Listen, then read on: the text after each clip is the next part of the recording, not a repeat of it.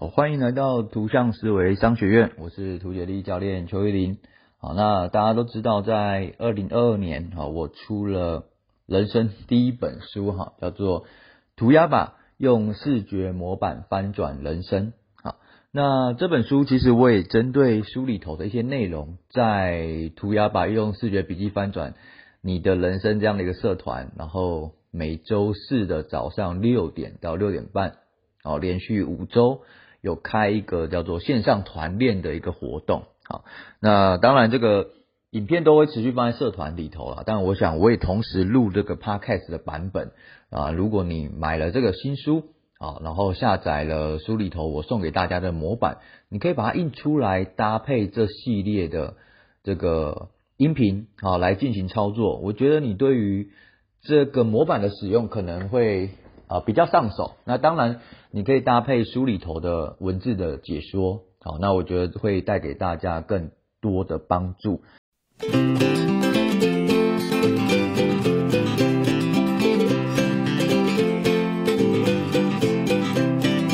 好，那所以新书团练的第一集，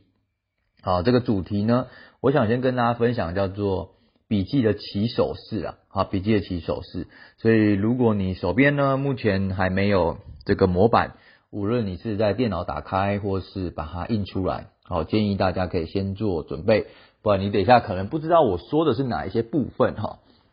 OK，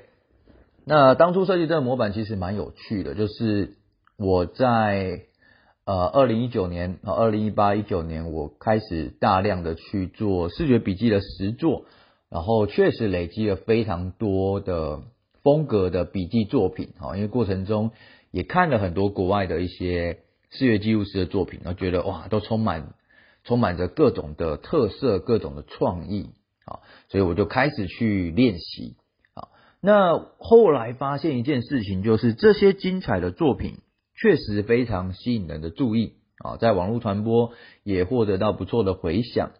但是。啊，但是呢，对于我自己要把一本书或一堂课的内容，啊，透过这个笔记能真正带给我帮助，呃，其实是有限的。啊，就是那个转化的过程，其实会要花一点时间再重新再看一遍，甚至有时候因为笔记嘛，毕竟它的容量有限，啊，它的资讯有有限。所以有些关键字啊，你可能有一些详细的内容，你可能还要回头再去看那本书啊。必须说，无论任何的笔记方式，你不可能，我们永远不可能就在一个笔记做完之后，你就把那本书完全的读懂了，或者完全的记住了啊。我自己在写这本书的时候的感受更深刻，因为这本书我等于是把我从二零一六年接触到视觉记录。的累积，好，把它汇整在这本书里头。所以你说，你看完我写的这本书，你就完全会了哦？那我想，这个作者就不用混了哈。所以那个时间累积是不可能马上就了解的。好，所以呃，在做这个模板，我觉得有一个很重要的观念，就是不要抱持着我想要把它完全记住，我想要一口气把所有的重点都啊整理下来的。这个呃希望好，你不要抱持着这样的一个目标，因为这个目标是不切实际的啊。而且，就算你把这本书里头所有内容都整理出来了，用心智图、用各种的笔记方法都整理出来非常完整，我觉得它也很容易尘封在你的电脑或是任何的平台的档案夹里面。你整理完之后，你很少会再拿出来。好，所以呢。后来我调整成视觉模板笔记法的原因是，我希望这个模板完成之后，这个笔记完成之后，它能跟我要产生的结果是能够快速连接的。好，那举个例子，你的笔记会有什么样的结果？就是说，白话来说，就是你的笔记你想要怎么使用它啊？怎么使用它？所以啊，比如说我的使用方式可能有。啊，像是我希望能够看完这本书，做完这份笔记，我可以在脸书上快速的分享一下我的心得，而且是有论点，有我自己的想法。然后有结构性的，啊，不是这种流水账。啊，第二个，我我可能希望如果有需要，我可我需要再重新描绘一次视觉笔记，啊，我可能要重新画一次。那我在平板上可以快速的完成，啊，所以我在这个笔记中，我可能需要有草稿，啊，我必须在这个模板中就完成我在平板在做笔记的一个草图。OK，好，那还有什么呢？比如说，我希望完成这笔记之后，它可以变成是我的教材啊，我的教材，那很有趣嘛。你既然是要把它变成教材，那你能不能把你设计教材的框架放进这个笔记中？好，什么叫设计教材框架？也就是说，你在做教材的时候，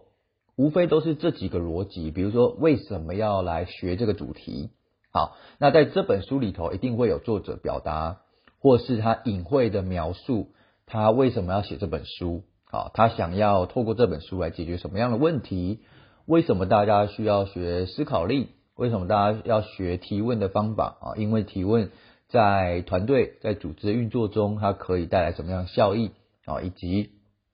不好的提问的没有具备良好提问的领导者，那可能会有什么样的后果，或者是现况的挑战？这都是为什么的部分。好，那你在在教材部分，你可能还包含要有一些方法。好，那书里头其实就会提供很多的方法、呃工具、表单、表格。好，那教材中可能还要有一个明确的步骤跟流程。好，那回到书里头，其实你会发现，哎，其实有些书它会有蛮明确的呃整体的书籍架构。好，可能就分为四个步骤。哈，P D C A。那 P D C A 可能就各一个章节来去做描述，好，那这这这种架构是蛮清楚的啊。那有些书的架构其实不是这么的明确，好，但是前提是你知道你想要把这笔记完成之后用来做什么。当你知道要用来做什么的时候，你就可以把做什么，就是最终的成果的所需要的讯息，最终成果通常的架构回推回来到你的笔记中。好，所以这也是我设计出我这套模板的一个使用的背后的原因。好，那我们回到今天的主题，叫做以中呃，就是视觉笔记的起手式啊。好，有几个动作，在这这个画面中，这个模板的画面中的右上角有一个箭头的框框啊，箭头框，它叫做标签啊，标签或是检索啊，检索的部分，什么意思呢？我之前在刚刚提到了，我之前做了一百多一年呢，挑战一百多本书，一百多张视觉笔记，作品很精彩，没错。但发现，哎，当我要整理的时候，必须要花蛮多时间的啊，因为我可能只能用标题来去判断，到底这一章它是跟什么主题有关？它是跟笔记有关呢？它是跟阅读有关呢？它是跟？啊，商业经营有关呢，它是跟引导有关的。我可能要必须看标题，呃，有时候标题可能看不不是这么明白，好，它标题可能不是这么的直接，那你可能还要去看一下细节的内容，才能去做好有效的分类。好，那我会发现，哎，这样子花太多时间了，所以在这个模板中，我特别设计了一个叫分类的标签，啊，在右上角的部分。那分类标签有两大好处，第一个当然就是。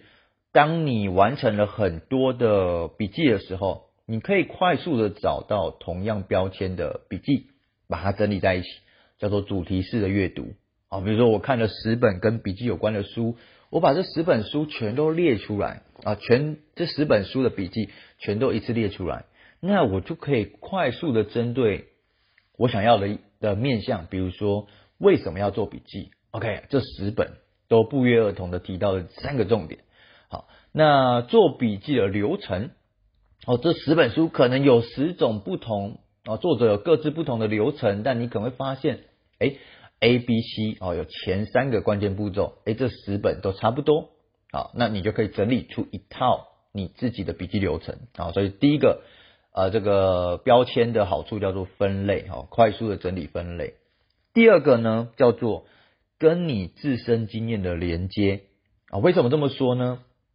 这个分类哦，这个标签就很像是各位，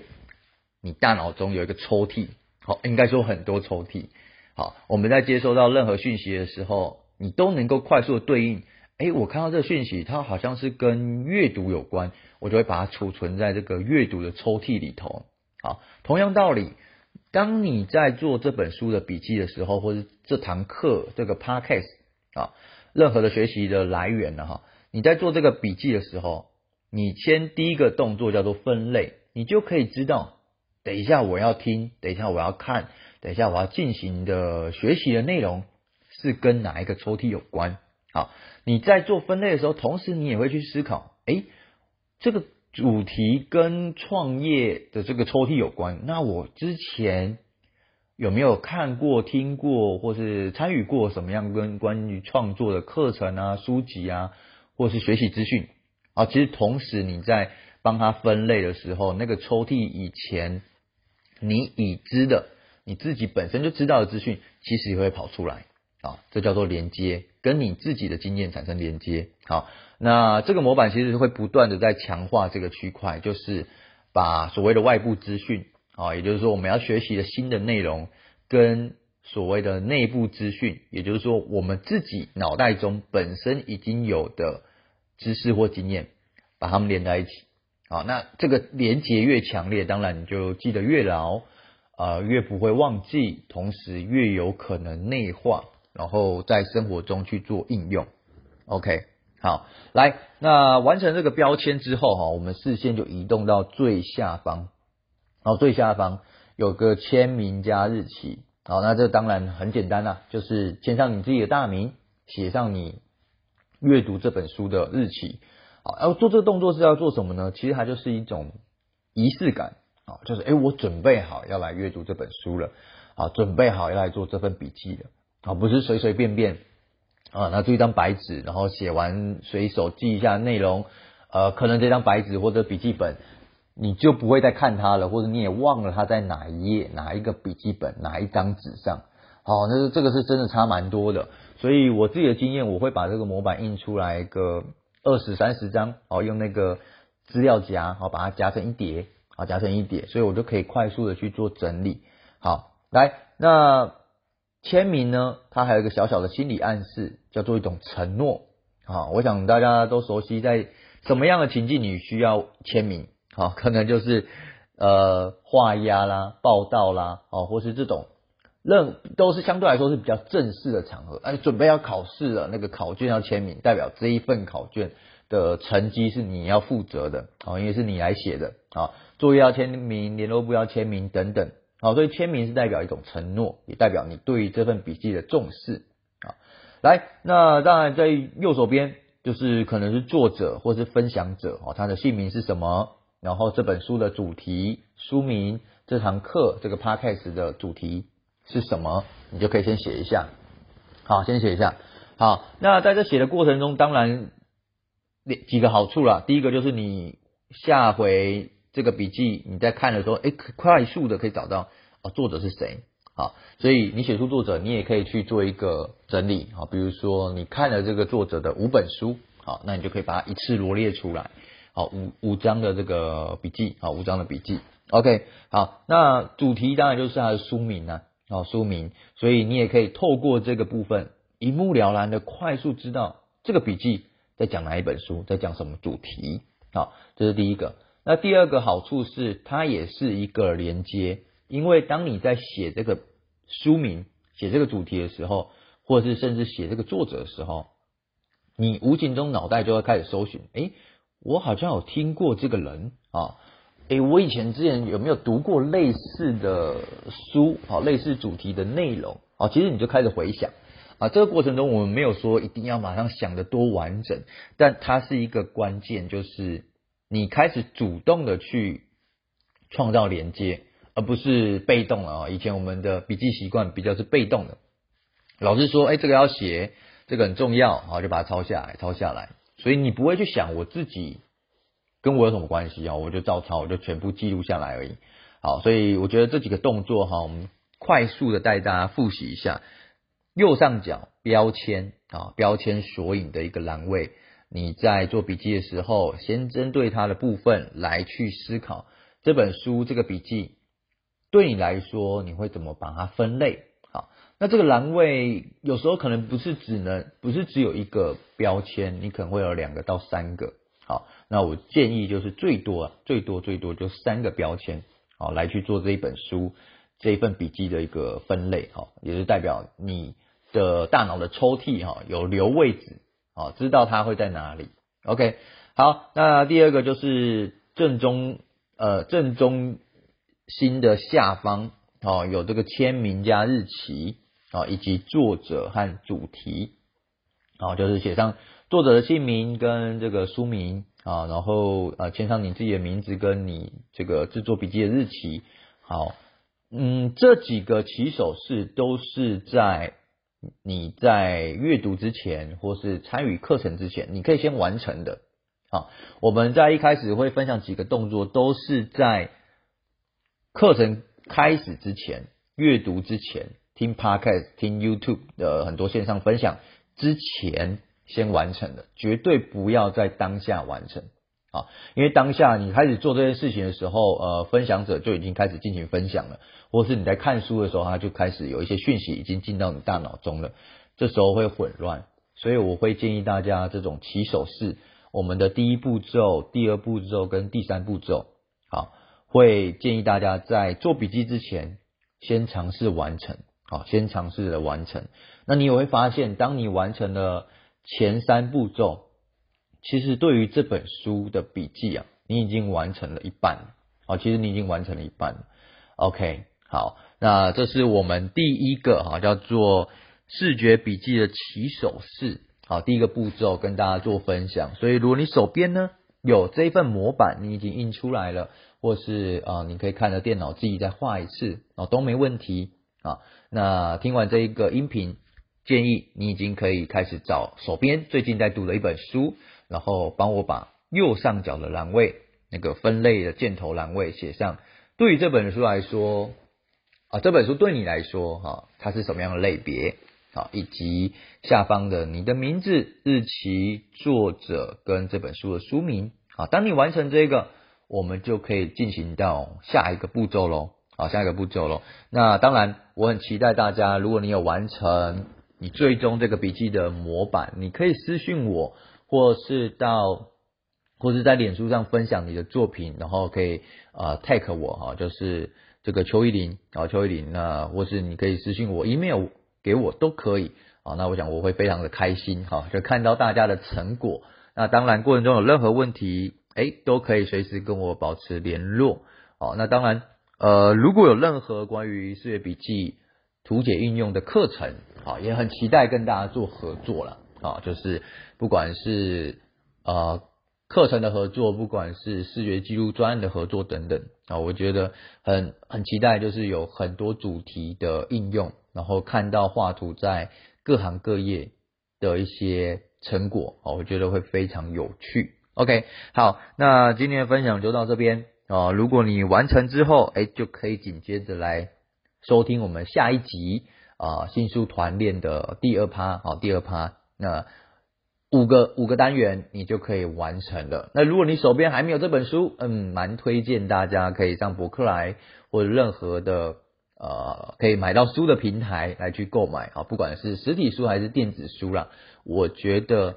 都可以带给大家很大的帮助啊。毕竟这个是浓缩我这几年接触到。视觉记录、视觉笔记、图解思考等等关于图像面向的内容，以及我自己实做后的心得，好，所以相信会带给大家很大的帮助。OK，那我们就下回见喽，拜拜。